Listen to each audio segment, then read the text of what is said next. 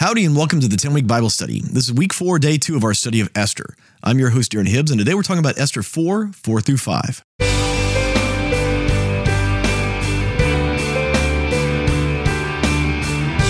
welcome back to the 10 week Bible study. Again, I'm your host, Darren Hibbs. Would you join me as we pray before we start today? Lord, would you open our eyes and our ears to hear what your word has to say to us, God?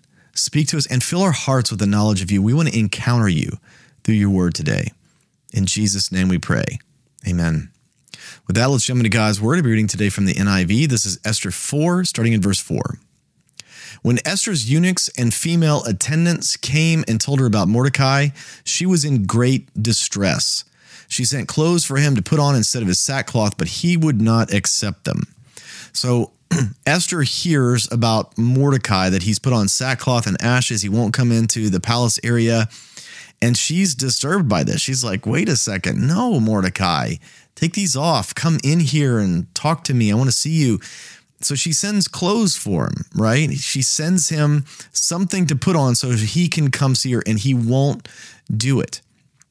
Esther doesn't know, right?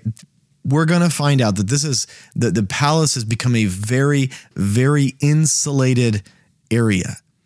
The king doesn't find out about anything that he didn't want to hear about. He didn't want any bad news coming into the castle or to the, the palace. We talked yesterday about how he's obviously said, I don't want anybody in sackcloth and ashes coming here. He didn't want anybody mourning, complaining, weeping. He doesn't want any of that in the palace. Right. And and we're gonna find out he didn't want really anything else. He just wants to live in this little happy bubble. And Esther is sucked into that happy bubble with him. She didn't know anything that's going on. She didn't know about Haman. She didn't know about the, the decree that he made, right? Because the king, Ahasuerus, the king of Persia or Xerxes, he takes off his signet ring and he gives it to Haman.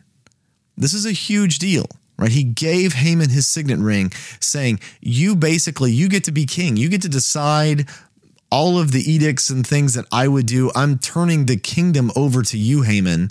Do with it as you will. He gave him the king's signet ring to keep. I'm going to find out later that he kept it. The king is, is essentially uh, shirking any responsibility and giving it to Haman.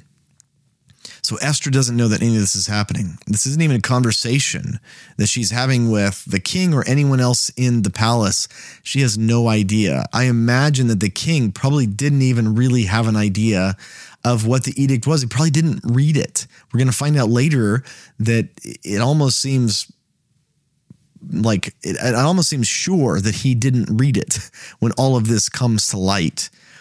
And maybe he did, and he just didn't know that Esther was a Jew, but one way or another, he's going to get really angry when all of this stuff comes to light. All right, continuing on, verse 5.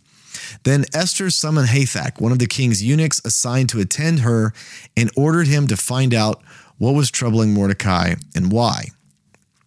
So Esther sends one of her eunuchs to go and and talk to Mordecai. And this gives us a very clear picture of what Esther's life is like. She's not allowed to leave the palace. She can't go and find out for herself. She's living in the lap of luxury, but in some ways, she's really kind of a prisoner. Now, if we go back and we think about how she was chosen, why she was chosen, it's because she was beautiful. Um, she's given all these beauty treatments. She was the one that pleased the king the most when she came into him, right? She's a thing. She and all the rest of these concubines are things to the king. She's not allowed to leave. She has to send these eunuchs to go outside of the palace walls to talk to people. I'm sure it's a very comfortable life. I'm sure it's a very lavish life. She has anything she could possibly want, but she's trapped within the walls of this palace. I think we're going to see as we go through this chapter in the next several chapters, Mordecai. I get the sense. Now this this isn't recorded in scripture, right? This is not something that you can get just from scripture, but I put myself in Mordecai's place, right?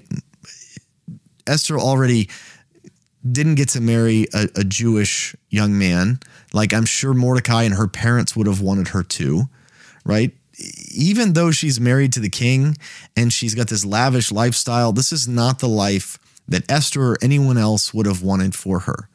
I think that maybe she's enjoying life. Maybe she likes it the the way it is, where she is. Maybe, maybe not. I mean, I, I assume that when you just accept your lot in life and you kind of settle in, you just kind of get used to it. But again, this is not the life that anyone would have chosen for Esther, as lavish and luxurious as it is.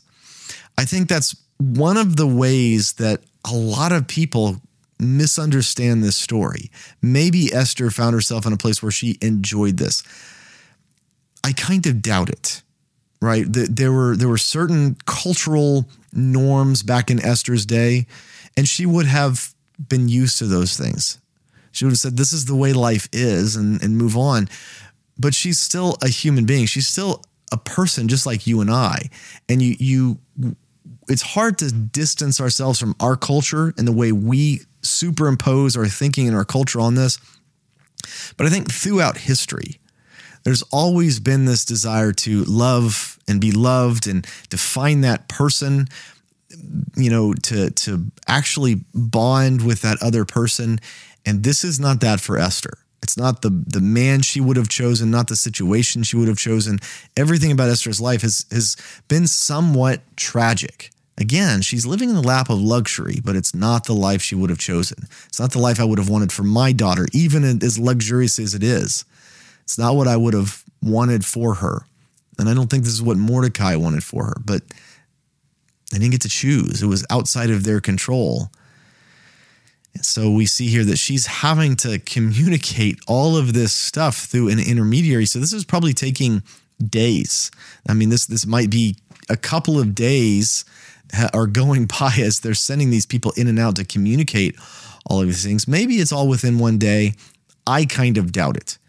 And again, I don't think that Mordecai or anybody else would have wanted this for Esther. She's trapped inside the palace as a thing, a possession of the king.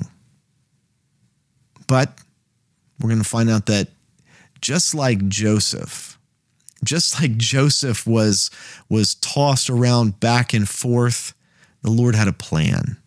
The Lord had an incredible plan. The Lord had a prophetic plan. The Lord had a destiny. The Lord had a plan that was going to change the course of human history because of this one girl. For the 10 week Bible study, I'm your host, Darren Hibbs, and I can't wait to see you next time. Hey, thanks for tuning into the 10 Week Bible Study Podcast. If you've enjoyed this podcast, would you consider leaving a review for it on your podcast app of choice? It really helps other people find out about this podcast, and my heart is for people to fall in love with God's Word. Thank you.